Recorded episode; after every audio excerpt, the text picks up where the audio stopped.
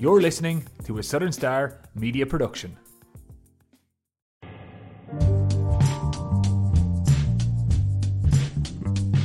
Hello and welcome to the Christmas Southern Star Coronavirus podcast. In the podcast this week, we are looking back at a very busy year in West Cork and beyond, and some of the highlights of our podcast series. Since the start of April, we have been hosting our weekly podcast from West Cork. We kicked off with an interview with Skibbereen woman Emer Downing, a primary school teacher who spoke to us from her home in Bergamo in Italy, which back then was at the centre of the pandemic.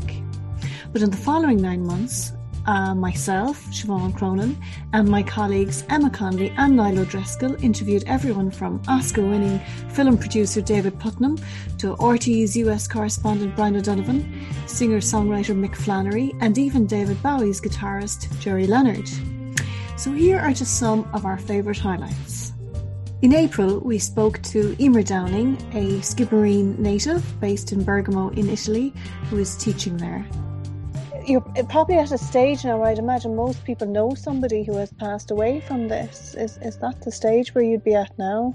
Yeah, absolutely. We were quite lucky that for the first week or two we hadn't heard of much, but then as time goes on, it starts to be mostly elderly relations with people, friends, fathers, things like that. It is it's really really hard. And funerals, of course, they're there's probably nobody attending them at all. I mean, the, the numbers are restricted in Ireland, but I, I think in Italy, am I right in saying there's nobody attending them? That's correct. If you're if somebody dies, you you stay at home and you mourn alone. Unfortunately, Brian O'Donovan, RTÉ's correspondent in Washington, had a very busy year this year with the election and the pandemic, and he spoke to us in particular about his first day in Washington. Well, I remember the very first day. It was a terrible blizzard here. It was January 2018. All of the western, or rather the eastern coast of the US, had very heavy snowstorms. So I flew into JFK. A connecting flight that I was supposed to get to Washington got cancelled. Everything was delayed because of the snow. I ended up having to get a very late night train. I didn't get into Washington until about five or six o'clock in the morning. And I just remember being in a bad place because I'd said goodbye to my wife and kids. They were still in Ireland and they were going to stay in Ireland for six months. They weren't going to join me until the June so, you know, I was like, oh, this isn't a great start. But I'll never forget, I arrived then into Union Station in Washington, D.C. And if you know Union, it is a beautiful building for a train station, for any building. It's a gorgeous, big, high vaulted ceilings, real old, beautiful building. And you emerge out of Union Station, and I came out bleary eyed at five o'clock in the morning, and staring you in the face is the Capitol building lit up on Capitol Hill. And it just looked amazing. And I felt better then. You know what I mean? It felt right. And I said, I'm here. This is fun and it was it was it was hit the ground running. I remember that was a I think it was late, kind of early hours of a Sunday morning. I think I arrived in, and I ended up working that day, uh, and it's never stopped since. It's been a busy, busy two years, but great fun. Father Tom Hayes, the parish priest in Enniskeane, spoke to us during the year, and he told us about how the local priests of the parish are getting on zooming. I've actually been kept pretty busy, to be honest, partly because of um, what we were talking about and what I did with the communication stuff. So Bishop Fintan and the other priests have been kind of pulling me in to help with a lot of diocesan stuff, and I'm running the diocesan website, and we're doing online web conferences and meetings on Holy Thursday, for example. Bishop Fintan took the initiative to meet with us online uh, usually on Holy Thursday, all the priests of the diocese meet the, at the cathedral in Cork for a very special mass in which we bless the holy oils that are used for the year. We couldn't meet this year, but we did meet online in an online webinar. So we have right. 107 priests in the diocese, and we had 83 of them in an online gathering. So we actually prayed together yeah. and met together, and the bishop addressed us. Um, it's a a small initiative, but an important initiative. But the reality, yes, is that given the age profile of our priests, we have a lot of men who are cocooned at the minute mm-hmm. and can't do anything outside their door. And for some of them, it's really difficult because it's almost the opposite of our instinct. You know, every priest wants to be with his people. And as Father Con mentions in his podcast, the, you know, especially when people that you know have a bereavement and people that you've maybe had on your first Friday call list that you've been calling to every month, and all of a sudden one of them dies and you can't do the funeral. It's difficult. That's hard for the family and it's also hard for the priest. So there is a lot of crosses to be shared by a lot of people at this time, there's no doubt. Tadhg Daly of Nursing Homes Ireland is a Drimoleague native, and he talked to us about what got him through some of the very dark days of 2020. I suppose I'm an optimist by nature. You'd want to be an optimist to work in the health service, um, unfortunately. So I'm an optimist by nature. I'm a positive person by nature. So I suppose I, yeah, and I suppose look, it's about leaving leaving a mark too. I suppose at the end of the day, in all my career, thankfully, I've I've left a mark for good or bad. Some might say maybe not all the marks I left were all the good ones, but I'd like to think when history is written down, said you know he did his best and uh, he worked hard and pretty much. Um, my daughter Mirren finishes off my sentence. I said that the harder I work, the luckier I get. So, um, but yeah, I suppose optimistic really, and hoping that all our efforts collectively, and that's not just nursing homes. I think as a society, we have a duty of care to our fellow citizens, and hopefully that all of that will lead to brighter days ahead, please God. We had a very busy chat about tourism at the start of the pandemic, and Helen Collins from A Taste of West Cork Festival told us about being positive through COVID. I think if if you asked the entire of Ireland if they could come to West Cork in the morning, I'd say they would be in their cars and down the road. But people need to feel, as as Neil put it, they need to feel they're going to be safe. And if we can provide practical solutions to their safety, I think they will be here for the summer. I think they will be here eh, because it's going to be economic. Um, I saw today that there was some talk of staycation vouchers. There was a call for those, which would be absolutely brilliant. And I think if we give them the means, that's why I want to do this directory because I want to be able to say to a, a family in Dublin or Midlands or wherever, here is what you can do in West Cork. It's actually very simple. You can come and stay with Neil. You're going to be safe in the hotel. And here are a range of activities that the family can do for a whole week. And if you can't get access to restaurants because they're going to be so restricted, I think arrangements need to be made for people to be able to get takeaway food and have a nice place to eat it in because mm. so many brilliant restaurants are providing such excellent takeaway services. So people can stay in self catering very safely.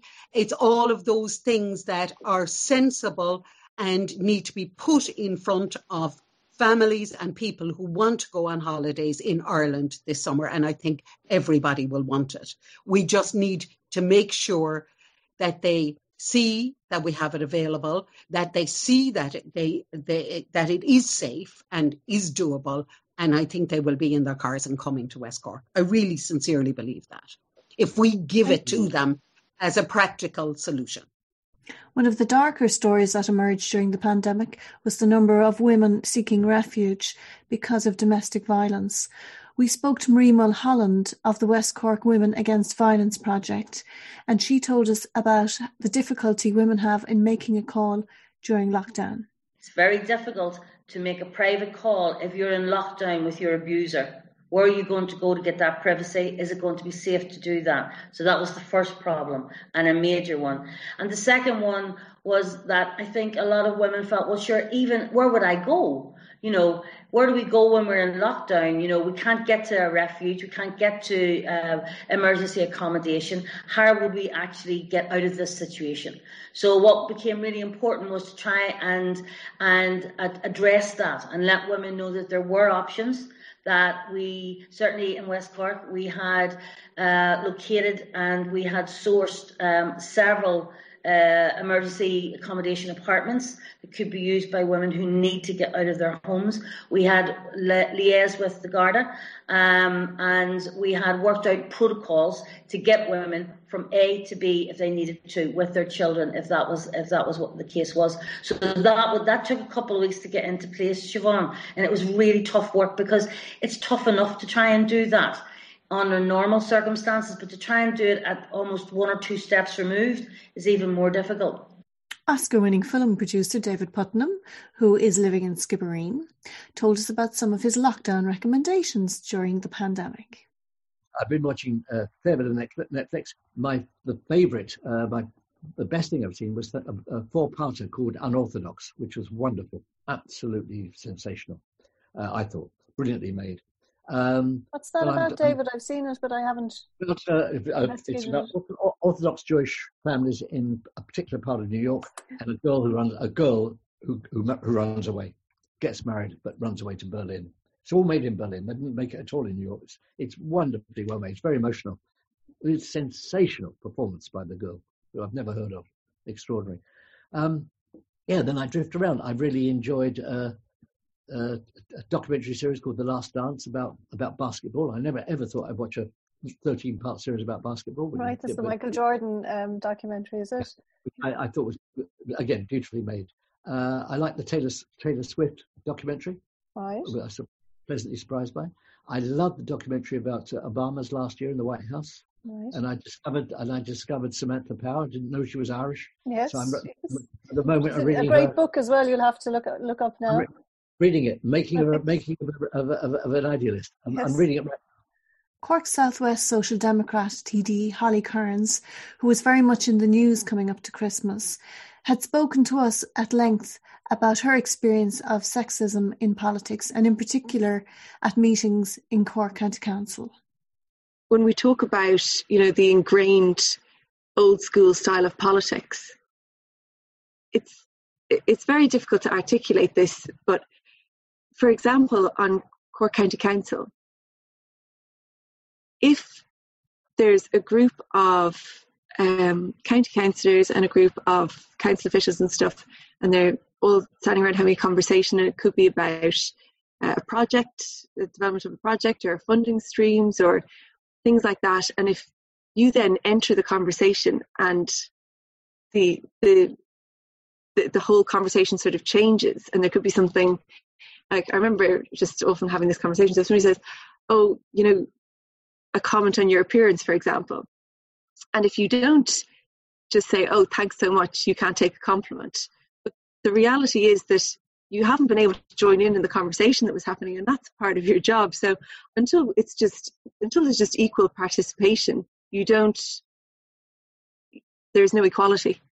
Um, and that's just the reality. So uh, we have a really really long way to go and it was absolutely a draw for me to not be um, you know a, a, token female on the ticket you see that in the bigger parties um, the perception that people who are fighting for gender equality love gender quotas is, you know, kind of crazy. I don't think any anyone I've ever met wants to be that gender quota. Mm. But um, unfortunately, we've waited long enough for gender equality to just happen. And, you know, that's a necessary tool that sometimes has to be brought in. Cork Airport has had a very difficult year this year, and we spoke to Neil McCarthy and Kevin Cullinan during the year from the airport.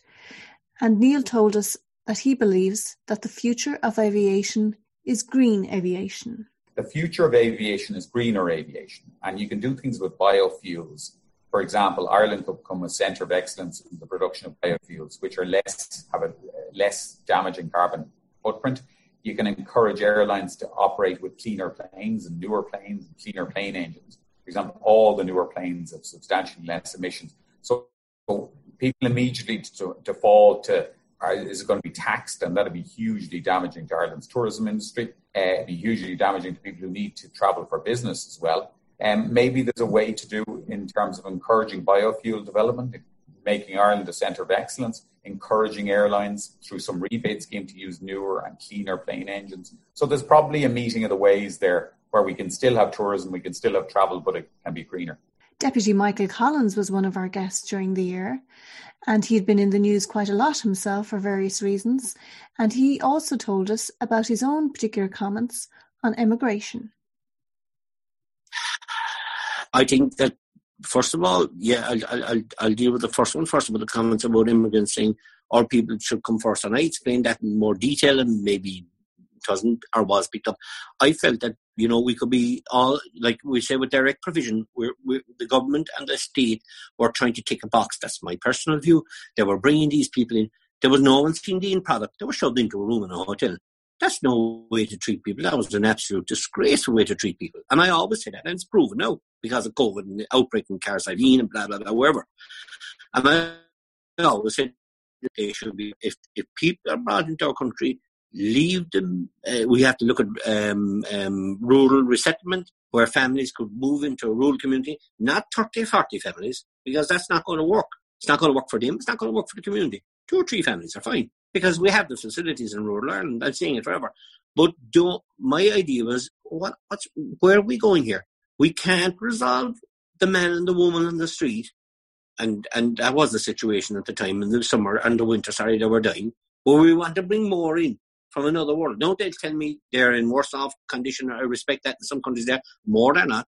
Uh, but you know, I, I just felt that we need to we need to be careful here where we're going. We need to get the people off the street first, and yeah, regardless if they're Irish or not, because some of them are not. They're non-nationals on, on the streets as well, and but we need to we, look after room. The Michael, people. haven't we room for everybody if it's just done properly?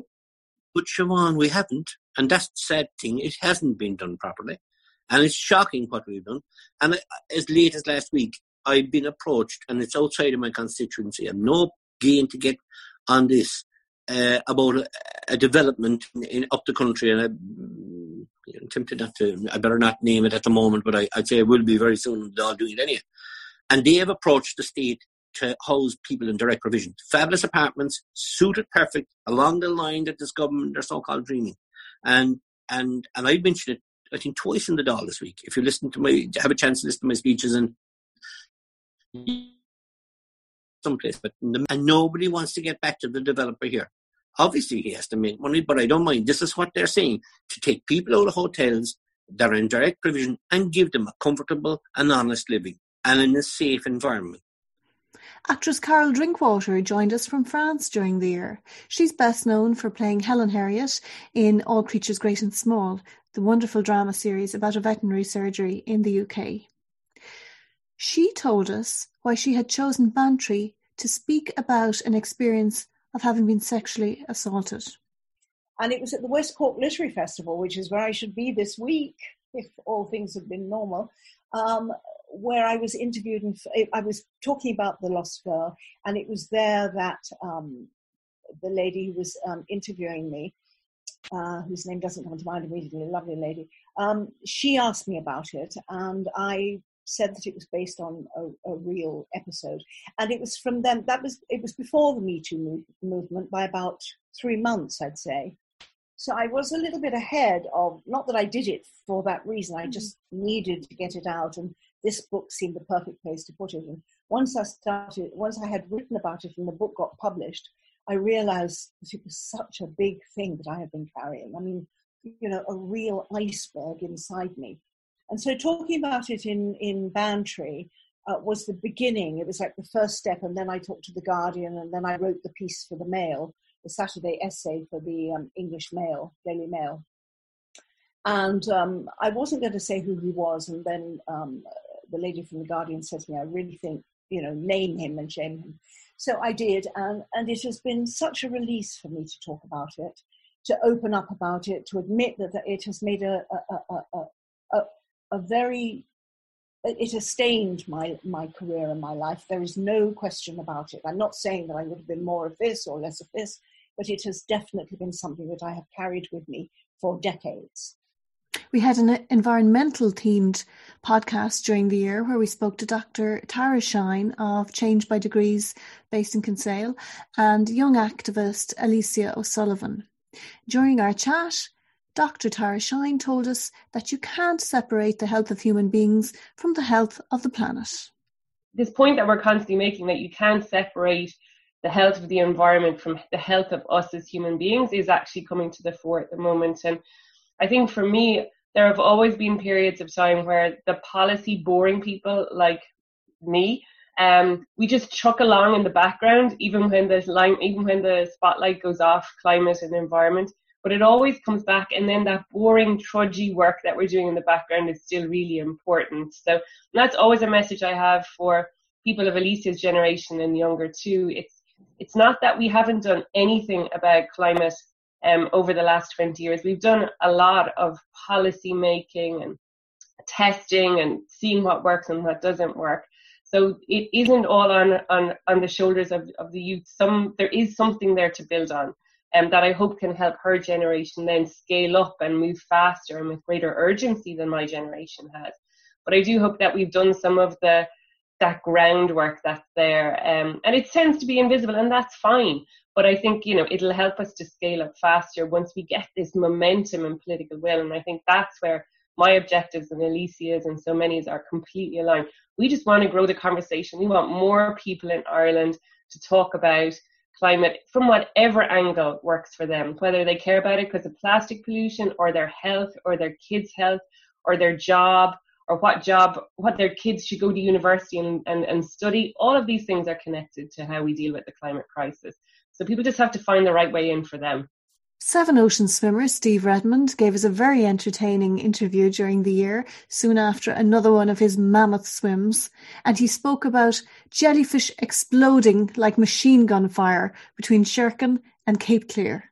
We got this swim and we realized this is incredible. The water out here, the, the clarity, far better than some of the swims we've done, and uh, it's right in our own back door. And we said maybe we could get out and come back. Is that feasible? And both John and Kieran looked at it and said, "Look, it's really, really difficult because of the tide and the problems uh, you have between uh, Cape and the Fastnet. The the water there they call a river. Like you go out there today and, and then you go out tomorrow, and it's it's completely different every time you go out there. So nobody can judge what it's going to be doing.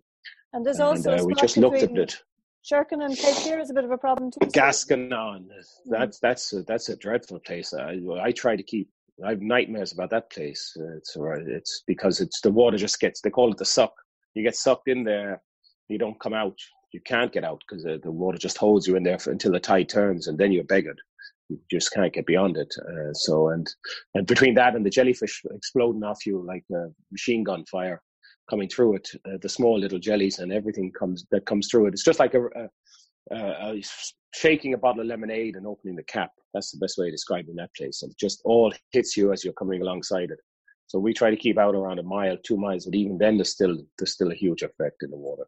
So uh, it, it, really was a technical swim, and uh, unfortunately, as I say, I'm tad obsessional. So I spent the last four years trying to get this swim the new boss of the Ludgate Digital Hub in Skibbereen, Gráinne O'Keeffe, also joined us for a chat this year, and she told us about living in New York during 9/11. Yeah, so I I had just moved there that June, um, so I didn't know that many people yet. Uh, so that that was, was that was a fortunate thing for me. But I was working with people who knew people, um, and I was downtown Manhattan. I was a few blocks away from it. So I was held in the building. Uh, we weren't allowed to leave the building, and so when the Twin Towers came down, we would have seen the debris and the dust and that cloud. And then you realised how you know how ominous it was. And I, I had gone to work early that morning because we were talking to London about some project, and uh, so I had been in before the first plane hit. And so the guys, the team in London had heard the news before we did because they had the BBC News up on a big screen and they, they thought it was just a small plane, a small twin aircraft or whatever. So we didn't realize the magnitude and significance of it till a couple of hours later. So that was obviously very traumatic. And a friend of mine from West Cork, Ronnie McCarthy, um, she was there as well at the time. And so my initial reaction was to get, she lived very close to, to um, So and I knew she was commuting to work, and so I, you know, I immediately tried to contact her to make sure she was safe. Um, but then our phone lines went down, so you actually couldn't contact anybody anymore. Um, and I do remember phoning home to let them know that I was safe, but I normally only phoned on weekends. And my dad, uh, who was still alive at the time, he was on. He was home from lunch. He was the local GP here in Skibbereen, Dr. John O'Keeffe, and he was, "God, Grania, it's great to hear from you. What, what are you calling on a Tuesday for?" and he hadn't heard the news, you know. So I said, "Dad, I'm safe, I'm fine," and um, yeah, so that was a very peculiar experience, I suppose. Uh, it certainly bonded me to New York, the people of New York, the citizens of New York, and it was um, obviously something nobody ever wants to experience. Back in the news again later in the year, Patrick Murphy of the Irish South and West Fisheries Organisation gave us a very detailed description of his fears for the future of the industry, and he told us about one family in particular, the O'Driscolls, and why they have left fishing. We did a documentary with a girl, uh, Darina Clancy, um, brilliant, brilliant. The documentary maker, excellent media person, and um, it's called Gaffis Anunta, and that I'm I'm shown in that, but um, it was meant to be about the industry and the shore and everything around. It changed as the interviews carried out, and it showed the real, true story of the industry with the O'Driscoll family, who moved from Sherkin and went to Castletownbere, and how they've left the industry now. Even though they had succeeded, they got to the pinnacle of it. They had a beautiful boat, um, able to catch pelagic and whitefish, could travel anywhere in the world, and they decided, look, we just got to get out of this. They had the boat, you know. Well, I won't, I shouldn't be saying too much information. they mightn't thank me for it, but there was no need for them to leave the industry. Young, healthy, very skilled people to leave it.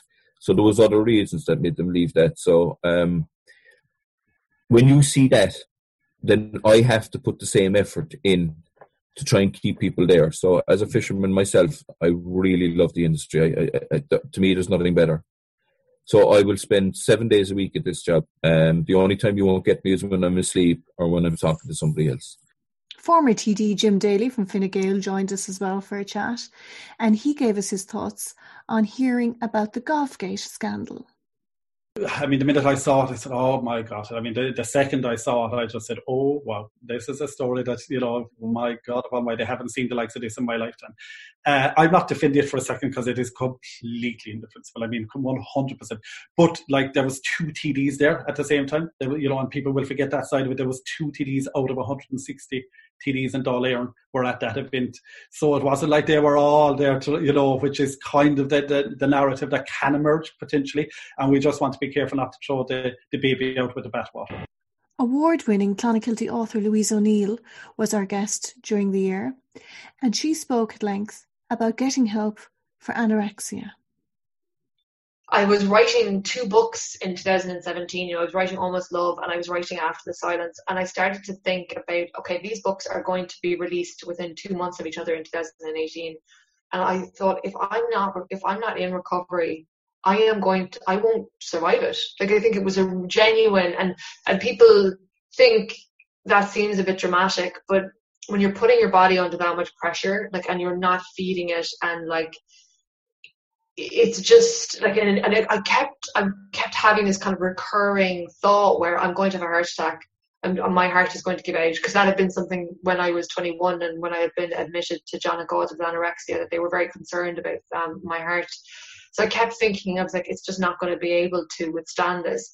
So I started seeing I started going to the um, eating disorder um, centre in Cork, which I think is imperative. And now when people come to me and they ask me for help, I'm like, you can't just go to a normal therapist. You have, as brilliant as they are, mm. like you have to go to someone who is a specialist in this because it would be like having cancer um, and going uh, and expecting your GP to treat you. Like you need an expert. You need someone who's a specialist in this. The environment was back on the agenda again when we chatted with Brendan McCarthy of Skibbereen's SOS Group. He told us about the proposed plastics factory, which has since been shelved, and how he believed it wasn't worth it for just 15 jobs. Yeah, definitely. Like, and I remember growing up behind the first and second factories there, Starball and Spirelux as it was at the time, and there was loads of jobs. And Denpak, which was the most recently developed unit in '82, there was loads of jobs on those sites. But like this factory, realistically, we were talking about 15 to 20 jobs, and for the size of the structure and all the concerns that were there with it, we just I and we didn't feel that it was it was worth those 15 jobs. You know, it would be at the detriment of lots of other jobs in the area, and especially when you see like Skibbereen, and I still even think about how much Skibbereen has come on in the last few years with all the different things, like with brand new state of the art community school, brilliant sewerage scheme done in recent times, the flood defence scheme, which was, you know, some people don't agree with it. It's not the most pretty thing to look at, but it saved the town. A few weeks ago, apart from the Bridge Street residents and businesses, which wasn't directly part of the defences scheme, that was a different issue.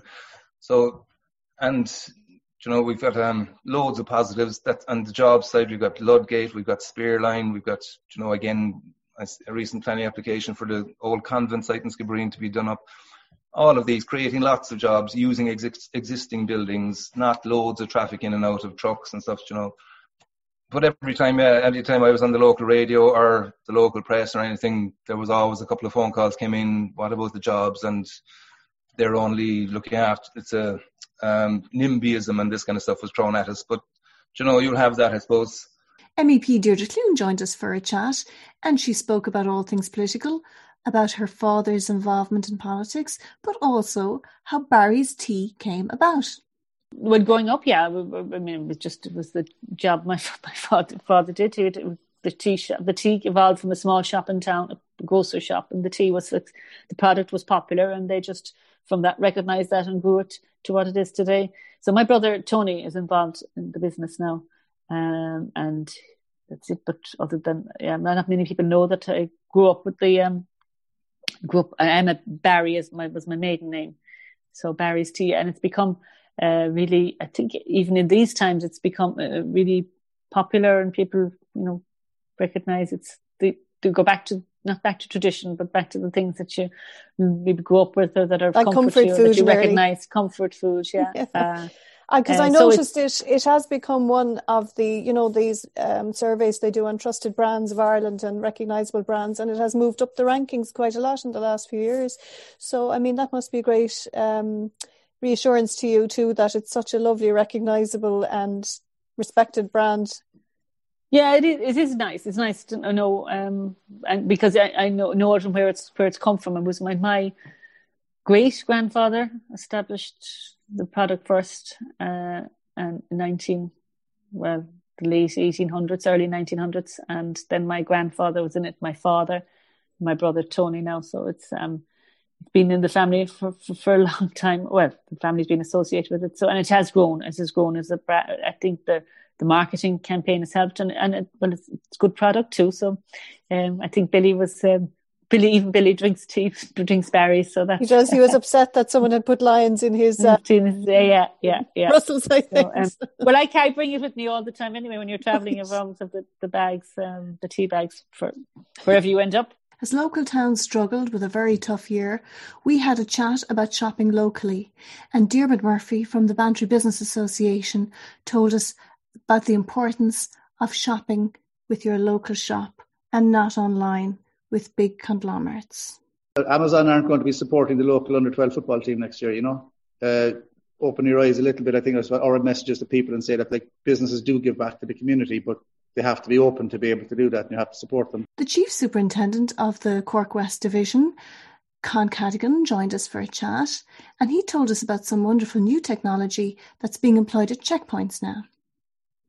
Uh, yes, uh, Siobhan, we have what we refer to as the mobility units now. They're basically a mobile phone, and um, indeed, we, I even have got complaints here where members of the public are ringing in and saying, "Has the guard anything better to be doing at a checkpoint than playing on his mobile phone?"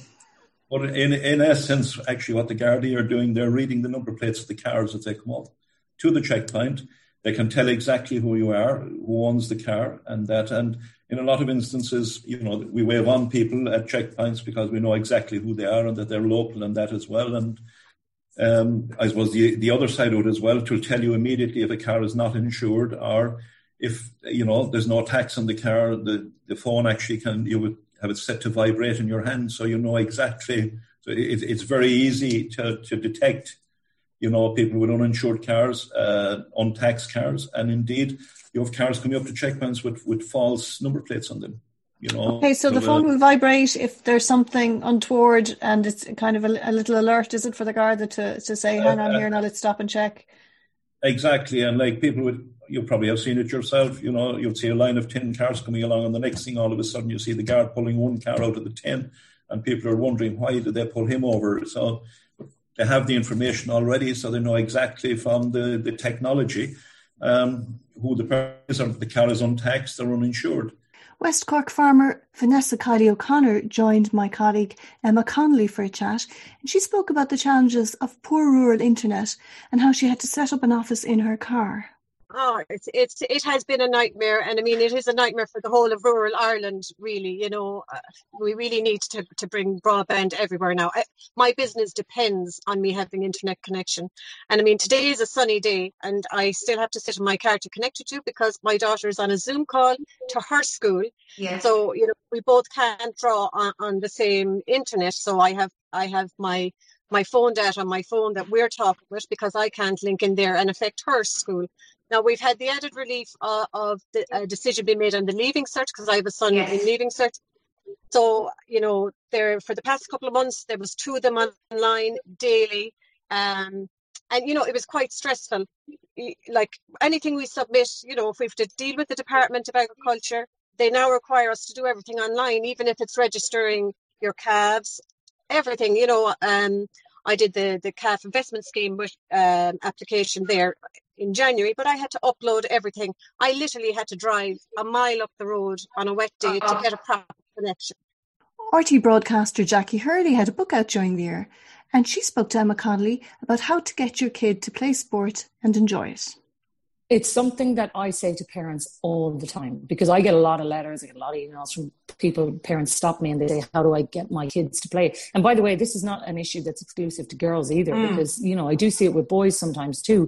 The key is you have to find your own thing. And sometimes it takes people longer. Like, you know, I have an older sister and I have a younger brother. My younger brother was a motorcycle champion in Ireland, but it took him until he was in his 20s to find that sport. He had his whole teenage life following me and my sister, who were both very successful athletes, and he found it really difficult. And sometimes with parents, it's just about persevering and saying, look, even if your kid is on the line and they don't, you know, they're not getting any enjoyment out of that, get find them something else because Mhm. they're going to they're going to come to something that they enjoy because if you can just even get the social aspect of it and as you say the nights out the crack all that like i'm still playing basketball in a, a league that's much less competitive than what i would have played but what i love about it is that it's my social outlet i can go and get my physical burst but also the crack that i have with the girls afterwards is irreplaceable in my Mm. life it really Mm. is Skibbereen nutritionist Majella O'Neill was Emma Connolly's guest for one of our podcasts, and she's explained how five deep breaths can change your day. And when we're stressed, we have a tendency to shallow breathe. Um, and it becomes more pronounced when we don't move much. So if I just suddenly got up off the chair here and walked across the room, I would be forced to breathe a little bit more deeper to give me a little bit more oxygen to move. But if we spend four, five, lots of times we can spend four hours just in front of a laptop or doing something that's quite stationary, we can go into almost rest mode. Our, bra- our breathing becomes quite shallow and we're not oxygenating our tissue. So that metabolic process, that production of cellular ATP gets compromised and we actually, our, our cell, our energy levels go down. And one of the things you can do, and again, talking about habits, just create a habit of, I tell even people every now and again, even if they to get the habit going, set a little alarm on their phone for every hour, down tools and take five deep breaths. And starting with the out breath, emptying the lungs. And you, you, when you put your hand on your belly, you should feel Mm. belly expand when you breathe in. Because your diaphragm, which is the muscle that, cel- that separates your your thoracic cavity from your abdominal cavity, that should go down and should make your belly go out when you breathe in. And so when you take take those very deep breaths and you breathe out completely, your belly should contract. Former Sinn Féin councillor and now independent councillor Paul Hayes had a chat with Emma Connolly, and he told us about a year without beer. Uh, went off on a family holiday. Uh, and again, there was a, a twinning trip to, to Waldaschaff in Germany as well, um, late June and into early July last year. Uh, so again, had a few beers along the way and a few glasses of wine, and, uh, as you do uh, Mhm. at all these different events. Um, and then my brother and I and a few friends, we headed up Tool. Uh, it was a fundraiser for uh, a friend of mine in Clonakilty suffering with motor neuron disease. So again, we had a great day, a fantastic uh, sunny day going up Tool, uh, great crack. And uh, yeah, we, we, we, we still managed to have some energy to, to, to celebrate exactly in Killarney that night. So a, a good night was had, as they say. Um, but yeah, again, the, the day after I returned home to Cork Mac, and uh, I think my brother was still enjoying a beer or two, so I sent him a picture of uh, my my first bottle of Heineken Zero beer, and uh, I said, right, I'm I'm taking a break uh, after this, and uh, that was the start of it, really. So yeah, uh, one week turned into two weeks, and a month passed, and two months passed, and all of a Yeah. sudden we're we're over here. Film director Michael McCormack's film Breaking Out came out during the year, and he spoke to Emma Connolly about how the late West Cork musician Fergus O'Farrell didn't let his illness define him. Yeah, but no, uh, I mean, anyone who knew Ferg will, would say this. Uh, you didn't notice it. You Yeah. didn't notice the disease. You didn't notice the suffering because he was just so much fun. I spent Okay. most of my time laughing my ass off with him. He was the funniest man I ever knew.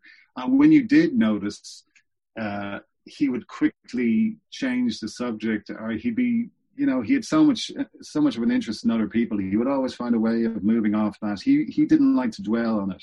But as you said, there came a stage where it's a it's a horrible disease, and it, it came came to a stage where the one thing that uh, mattered most to him was his breath and the way he could turn it into song. Mm. And when that became a constant struggle, he was finding it finding it really hard because he was losing the opportunity to to sing, and he saw that on the horizon, and that that was killing him. Yeah. And having to battle for the breath was the hardest thing. But for me, I spent most of my time laughing with him. It was difficult towards the end, but I would say um, that's what made him so remarkable. And I think I always knew that as well. That when people stepped into this world and saw this film, that even though on paper it might seem like he might have a difficult and tragic life, it's not that at all. Okay. And you come through, you cr- come through his story. I hope feeling uplifted. Thank you for joining us for our look back at 2020 through the eyes of our weekly podcast. We would like to thank all our guests during 2020 for sharing their incredible stories, advice, and hopes with us, and for all the laughs along the way. We hope you enjoyed it too, and everyone at the Southern Star wishes you and your family a happy and safe Christmas and a wonderful 2021. Thanks for listening to another Southern Star Media podcast production. Stay connected to West Cork by subscribing to our e-paper and support local, quality and trusted journalism. Visit www.subscribe.southernstar.ie.